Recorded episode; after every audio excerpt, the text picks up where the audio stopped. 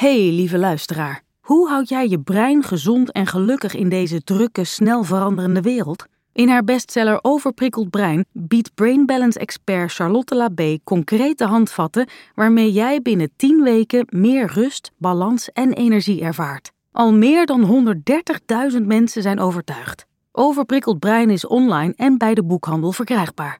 En dan gaan we nu door naar de podcast. Hiring for your small business? If you're not looking for professionals on LinkedIn, you're looking in the wrong place. That's like looking for your car keys in a fish tank. LinkedIn helps you hire professionals you can't find anywhere else, even those who aren't actively searching for a new job but might be open to the perfect role. In a given month, over 70% of LinkedIn users don't even visit other leading job sites. So start looking in the right place. With LinkedIn, you can hire professionals like a professional. Post your free job on linkedin.com slash people today. Here's a cool fact. A crocodile can't stick out its tongue. Another cool fact, you can get short-term health insurance for a month or just under a year in some states. United Healthcare short-term insurance plans are designed for people who are between jobs, coming off their parents' plan, or turning a side hustle into a full-time gig. Underwritten by Golden Rule Insurance Company, they offer flexible, budget-friendly coverage with access to a nationwide network of doctors and hospitals. Get more cool facts about United Healthcare short-term plans at uh1.com. Je rouw nemen, je verlies daarin en uh, dat aanvaarden, dat zou ik haar adviseren hoe ongelooflijk moeilijk dat ook is. Als die moeder alleen maar bezig is met haar verdriet voor over dat ze geen contact heeft met haar oudste dochter. Wat doet dit met het contact met de andere dochter? Met Wat Sandra. doet dit met haar relatie? Ja. Hoe claimerig gaat ze worden op andere plekken omdat iemand anders misschien haar tekorten moet opvullen? Welkom bij Lieve Els. Een podcast waarin ik brieven beantwoord over terugkerende patronen die jou ervan weerhouden het leven te vieren. Ik ben Els van Stijn, coach, familie- en organisatieopsteller en auteur. En ik ben Rees van der Pol, jouw host. Met deze podcast hopen we meer inzicht te geven in familiesystemen en de bijbehorende krachtenvelden die ons leven beïnvloeden. Vandaag bespreken we de brief van de 77-jarige Magda die graag weer contact wil hebben met haar dochter. Rachel leest de brief voor. Lieve Els, sinds twee jaar heeft onze oudste dochter Karin alle contacten met ons en de hele familie verbroken. Bij mij komt steeds de vraag: hoe heeft zij dit kunnen doen? Ik ben anderhalf jaar zo depressief geweest. Ik was een zombie. Mijn man en ik praten er veel over. Alleen hij staat er anders in. Hij vindt dat Karin een keuze heeft gemaakt en laat het daarbij. Voor ik het verhaal van Karin vertel, zal ik wat informatie over mijn eigen achtergrond delen. Mijn vader heeft een liefdeloze jeugd gehad. Alleen zijn oma was er voor hem. Hij heeft zijn jonge jaren bij haar doorgebracht. Hij was een voorkind, zoals dat heette in die tijd. Toen zijn moeder trouwde, moest hij weer terug, tot groot verdriet van mijn vader. Mijn moeder moest als kind zorgen voor een tante die ziek was. Zij vertelde altijd dat zij nooit kind heeft mogen zijn. Als zij lekker stond te ballen tegen de muur, werd er al snel geroepen: Jansie, binnenkomen. Ik kom zelf uit een groot gezin van elf en heb me altijd erg verantwoordelijk gevoeld voor mijn ouders door ze te helpen met het huishouden. Mijn oudere zus was afhankelijker van mijn ouders en had een streepje voor. Twee jaar na het trouwen met mijn man werd onze dochter Karin geboren. Ze was niet gepland, maar heel welkom. Vier jaar later kwam onze tweede dochter, Sandra. Karin moest vanaf begin af aan niets van haar zusje hebben. Daarbij moet ik vermelden dat Sandra een onzeker en faalangstig meisje was. Dat vroeg onze aandacht. Karin had meer zelfvertrouwen en ging haar eigen gang. Later confronteerde Karin ons hiermee. Dat wij meer aandacht voor Sandra hebben gehad en dat zij eenzaam was geweest. Voor ons was dat schrikken, omdat wij ons hier bewust van waren, maar we dachten er ook voor Karin te zijn. Vanaf het moment dat Karin naar de universiteit ging en haar man David ontmoette, veranderde er iets in haar houding naar ons toe. David was niet zo toegankelijk, maar wij hebben hem geaccepteerd omdat wij zagen dat Karin gelukkig met hem was. Toen hun eerste zoon werd geboren, ontstond het eerste conflict. Karin was bang voor de bevalling en vroeg mij daarbij aanwezig te zijn. Ik heb dat geregeld met mijn collega's. Er was alleen één zaterdag, twee weken voor de uitgerekende datum, dat ik echt niet kon. En uitgerekend op die dag begon de bevalling. Toen is het allemaal misgegaan. Het ene misverstand volgt het andere op. Uiteindelijk waren wij daar niet meer welkom. Ik wilde graag met het gezin hulp zoeken. Op verzoek van Karin ging alleen ik met haar naar een hulpverlener. Dat was heel zwaar, omdat ik bij elke sessie te horen kreeg wat ik allemaal niet goed had gedaan. De hulpverlening heeft niet gebaat. En nu hebben we al twee jaar geen contact meer. Ik heb erg veel brieven geschreven, die ik niet verstuurd heb, maar op die manier kon ik het kwijt. Vorig jaar heb ik haar voor kerst een liefdevolle brief gestuurd, maar geen reactie gekregen. Er is wat gebeurd, maar wij weten niet wat. We zijn bekend met familieopstellingen en voor mij lijkt het de enige manier om duidelijkheid te krijgen in deze moeilijke fase van ons leven. Hartelijke groet van Magda. Ja, is dit de enige manier om duidelijkheid te krijgen? Familieopstellingen ehm, maken het onzichtbare eh, dat wordt daar zichtbaar gemaakt. Dus een familieopstelling is een methode om in de diepte te kijken wat er echt speelt. En dat is vaak anders dan je met je hoofd ervan gemaakt hebt. En ik denk eigenlijk dat dat hier ook wel van toepassing kan zijn. Ik heb zelf uiteraard nog geen opstelling hiermee gedaan. Nee. Ik zou dat dolgraag willen, want ik heb wel een bepaalde Ik zie je handen vermoedens. jeuken. Ja, zeker. dat klopt. Ja, want dat is trouwens wel interessant. Je begint net over familieopstellingen. En eh, in de vorige aflevering hebben we al wat eh, eh, nou ja, basisprincipes en wetmatigheden van de fontein uitgelegd. Maar we hebben eigenlijk helemaal niet uitgelegd wat er gebeurt tijdens een familieopstelling. Is misschien wel handig om uit te leggen. Ja, nou, een familieopstelling kan je op meerdere manieren doen. Maar ik doe het meestal met een groep mensen en dan brengt iemand een vraag in. Bijvoorbeeld dus deze vraag van Magda. Ja. En dan eh, wijs ik diverse mensen in de ruimte aan van, joh, jij staat voor haar vader, jij staat voor de moeder, jij staat voor Magda zelf. En jij staat ook voor bijvoorbeeld de vader van haar vader. Want er werd beschreven dat het een voorkind was, Ja. toch? Buitenechtelijk kind. Juist. Ja. Dus dat betekent dat die vader een buitenechtelijk kind is. Dus die, is, die vader is vrijwel zeker Futsi. Daar heeft hij geen contact mee gehad. Tenminste, dat Ja. lijkt deze brief te suggereren. En op het moment dat eh, iemand wordt buitengesloten in een familiesysteem, word ik altijd alert. Want dat kan vaak gevolgen hebben voor volgende generaties. En daar kom ik hier zo dadelijk in deze brief ook op terug. Ja. Maar bij een familieopstelling ga je dus eigenlijk door middel van andere mensen die niet van jouw familiesysteem zijn, dus het zijn gewoon andere deelnemers aan de dag, ga je eigenlijk onderzoeken hoe die fontein stroomt en wat voor systemische belastende dynamieken er op een persoon kunnen richt zitten. Bijvoorbeeld op die dochter Karin, waardoor zij wellicht besloten heeft om eh, om geen contact meer met haar ouders te hebben. Dus het is een methode om in de diepte te kijken wat er speelt.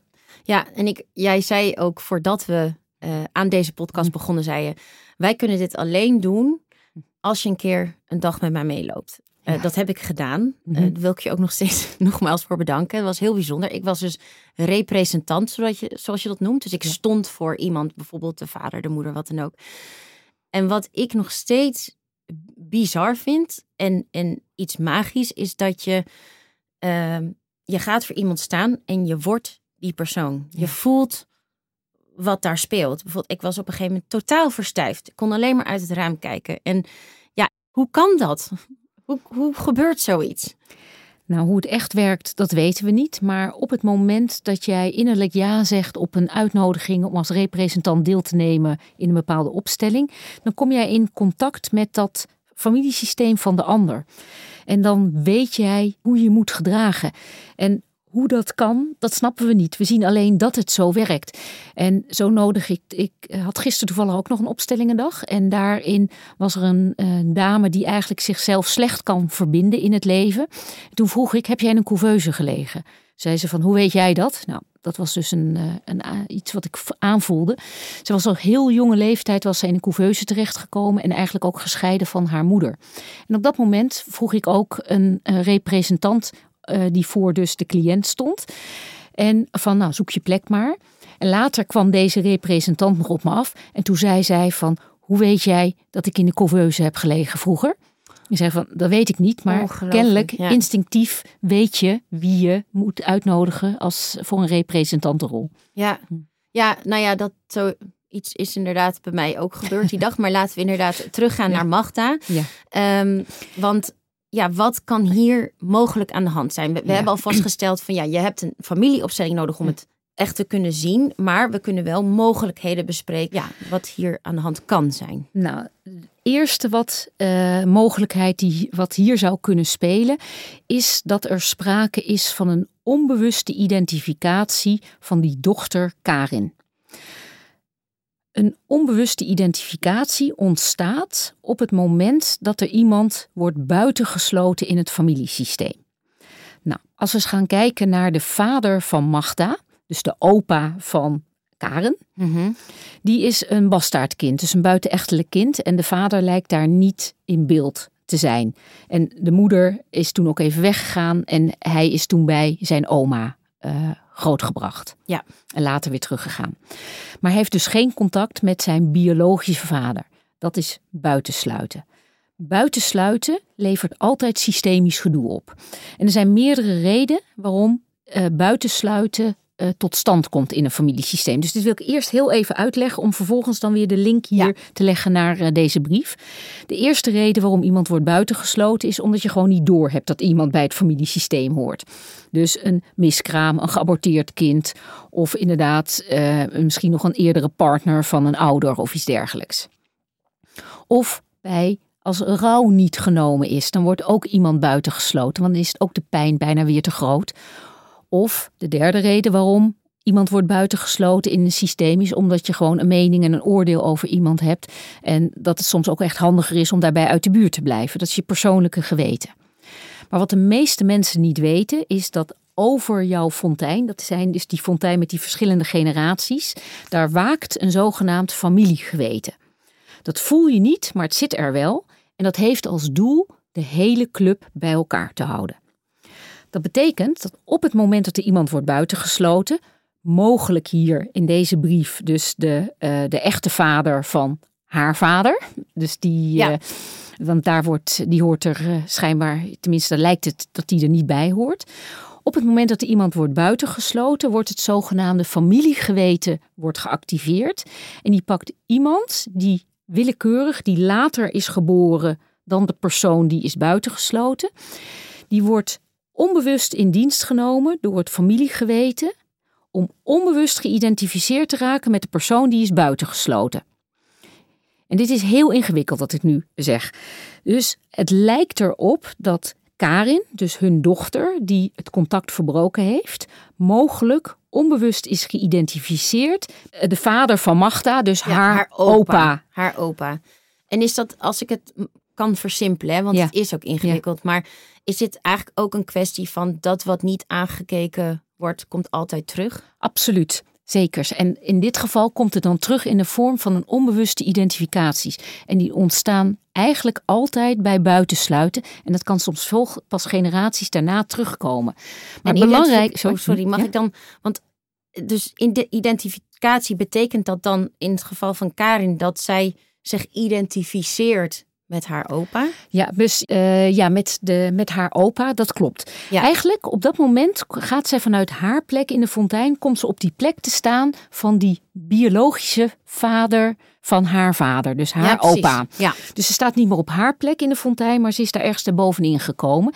En zonder dat ze het doorheeft, is dat haar grote liefde, hoe gek het ook klinkt. En op het moment dat je onbewust bent geïdentificeerd, dan leef je volgens de dynamiek: het zal mij niet beter gaan dan jou. Het zal mij niet beter gaan dan jou. Nou, die vader of die opa, die is buitengesloten. En zij is zichzelf dus ook volledig aan het buitensluiten.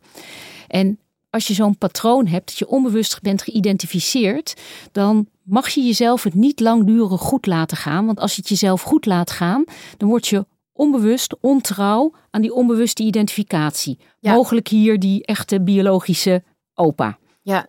En dat betekent dus dat je manieren gaat vinden om jezelf te saboteren. En dat een, een eh, contact met je ouders verbreken is een heel goede manier om jezelf te saboteren. Of een beetje jaloers te zijn op je zusje of iets dergelijks. ja, want zij wilde vanaf begin af aan niets van haar zusje weten. Precies, want hoe leuk is het of kan het zijn ook om een zus te hebben? Ik spreek persoonlijk ook uit ervaring Ik van ook, dat ik een ja. zus heb. Ja, dat verrijkt het leven enorm. En dat is juist wat je jezelf niet langdurig toestaat. Dat je jezelf langdurig goed laat gaan in het leven. En dat betekent dus dat je ja, bepaalde afstand gaat houden. En dat kan zich dus uiten in dat je contact verbreekt zelfs. Ja, Want ja, je volgt ook vaak iets van het patroon waarin eh, van de personen met wie je onbewust bent geïdentificeerd. En op dat moment, eh, deze persoon, die, die opa, die is buitengesloten. Nou, zij laat zich ook buitensluiten op een bepaalde manier. ja ik vind het, Ik zeg- ik vind, ja, het is heel ingewikkeld en Ja. bizar, Ja, maar het werkt dus wel zo. ja absoluut.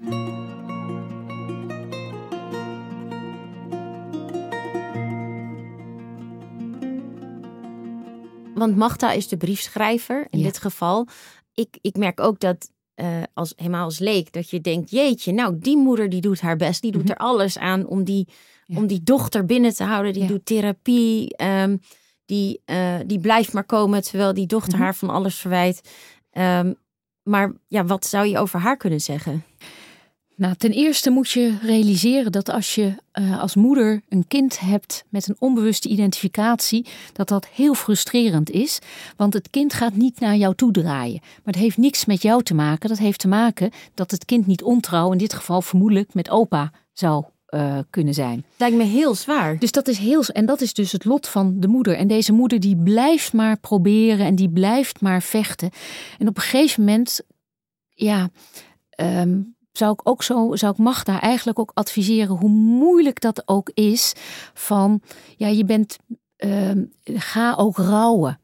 Durf ja, hoe gek het ook klinkt, de valse hoop op te geven dat dit misschien gaat veranderen. En misschien dat er een wonder gebeurt, dat is heel mooi meegenomen.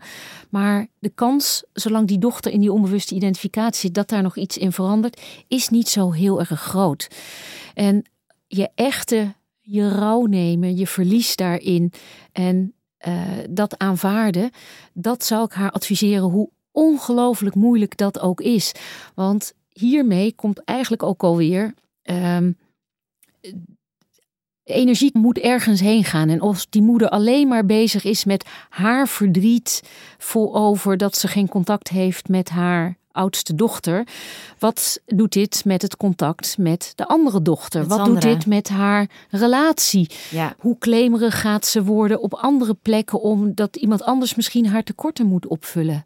Dus, en dat klinkt heel hard en bot, maar ik geloof want het is persoon... als, ja, het is als ouder eigenlijk niet te verkroppen dat je zegt: ik leg me hierbij neer. Ik heb dus geen contact meer met mijn dochter. Ja. En misschien helemaal met de kennis die je nu hebt. Tenminste, ja, heel eerlijk, als ik dit dan zou weten als moeder, zou ik haar weer een brief schrijven. Je bent onbewust geïdentificeerd.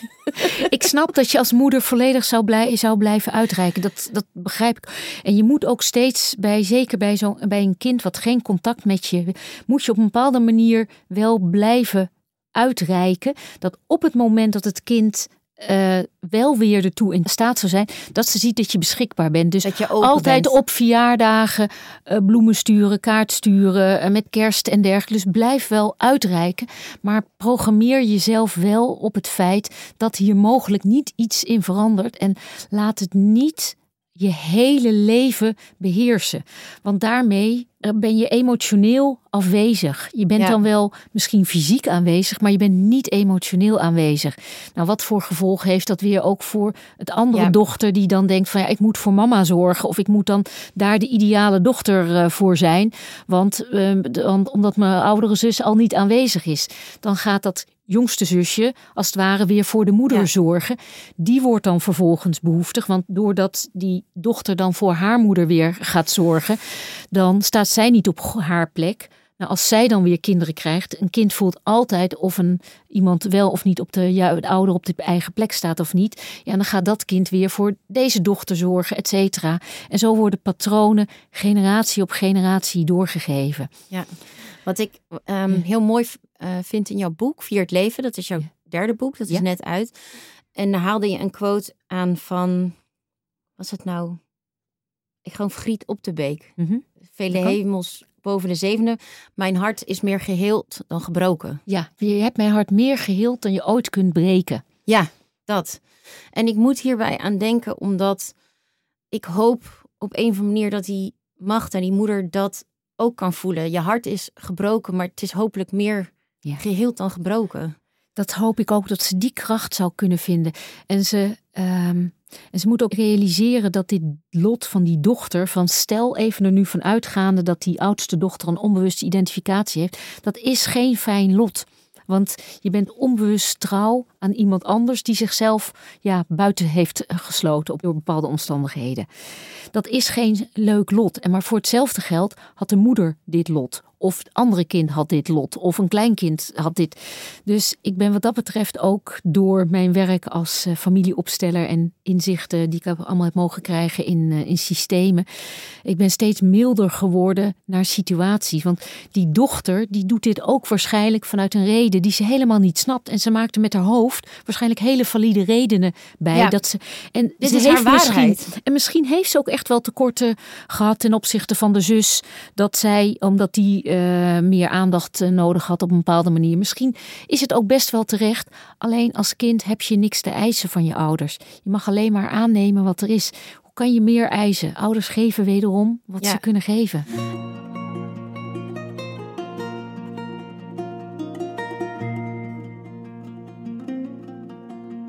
Stel hè, in een heel mooi scenario Ja. dat Karin zelf op zoek gaat naar Ja. eh, nou, waarom deze familiedynamiek zo gaat zoals die gaat. Ja. En ze komt erachter dat er sprake is van een onbewuste identificatie. Ja. Wat kan je dan zelf doen? En wie is wat je zelf? Wie, wie, Karin. Karin. Dus dat is dan de dochter die onbewust Ja. geïdentificeerd. Ja. dan gaat er een wereld open. Dan mag je, dan ben je eh, verlost vanuit van de dynamiek. Het zal mij niet beter gaan dan jou. Dus dan ben je los vanuit die onbewuste identificatie met die opa, wat we hier vermoeden. En dan kan je eigenlijk pas vrij je leven gaan leiden. Dus dan kan je je pas echt gaan verbinden met je ouders en eh, of met, je- met je partner of wie dan ook. En dan kan je pas eigenlijk echt je leven gaan leven. Ik wil niet zeggen deze voor dat je geen prima leven kan leiden. Maar ik heb persoonlijk heb ik zelf ook in een onbewuste identificatie Oh, echt? gezeten. Ik ben nu 54 en ik denk dat ik er pas op mijn 30ste ben ik er volgens mij 29 30ste ben ik eruit gekomen. En hoe zat dat dan? ik was onbewust geïdentificeerd met miskramen van, eh, van mijn oma, van mijn moeders kant. Eh, Mijn oma was enigskind en daar waren een aantal miskramen. En zeker in die tijd werd over miskramen werd helemaal niet gesproken. En daar werd ook helemaal niet openlijk over eh, gerouwd. En dat is dus weer wederom buitensluiten. Niet genomen rouw. Er wordt buitengesloten. Nou, in de opstelling bleek dus dat ik compleet alleen maar naar die, die, naar die miskramen kon kijken. En ik voelde een, een diepe en diepe liefde. Ik wilde ook het liefste erbij gaan zitten. En eh, uiteindelijk heb ik, hebben we dat kunnen met een bepaalde ja, ritueelachtige eh, zinnen kunnen we dat loskrijgen. En sindsdien is mijn wereld ja, opener, helderder. En sindsdien mag ik het mezelf goed laten gaan. Ik hoef niet meer mezelf af en toe te laten saboteren. Want onbewust was ik dus trouw aan deze miskramen. Als, ja, als jullie niet kunnen leven, dan ga ik eigenlijk ook niet vol in het leven staan. Dus ik hield mezelf heel erg klein. Ja. En wat je gewend bent, vind je gewoon. En ik heb in het verleden, vond ik het doodnormaal dat alles wat ik deed, dat het altijd ploeterig was en ingewikkeld. En, en dat ik even eh, voorspoed had en het daarna weer slecht was. En dat hoort ook wel een beetje bij het leven, maar bij mij was het wel een hardnekkig patroon. Maar nu ik er eenmaal uit ben, weet ik ook ondertussen van, van wauw, zo kan het ook. Er is zoveel ja, meer beschikbaar dan je soms voor jezelf doorhebt. ja, nu jij op je plek staat, gaat, kan, voel je de stroom. Absoluut. Ja. En ik voel me echt levendig en het leven lacht me volledig toe. ja. Hm. Heb je nog een afsluitende boodschap voor Magda? Ja.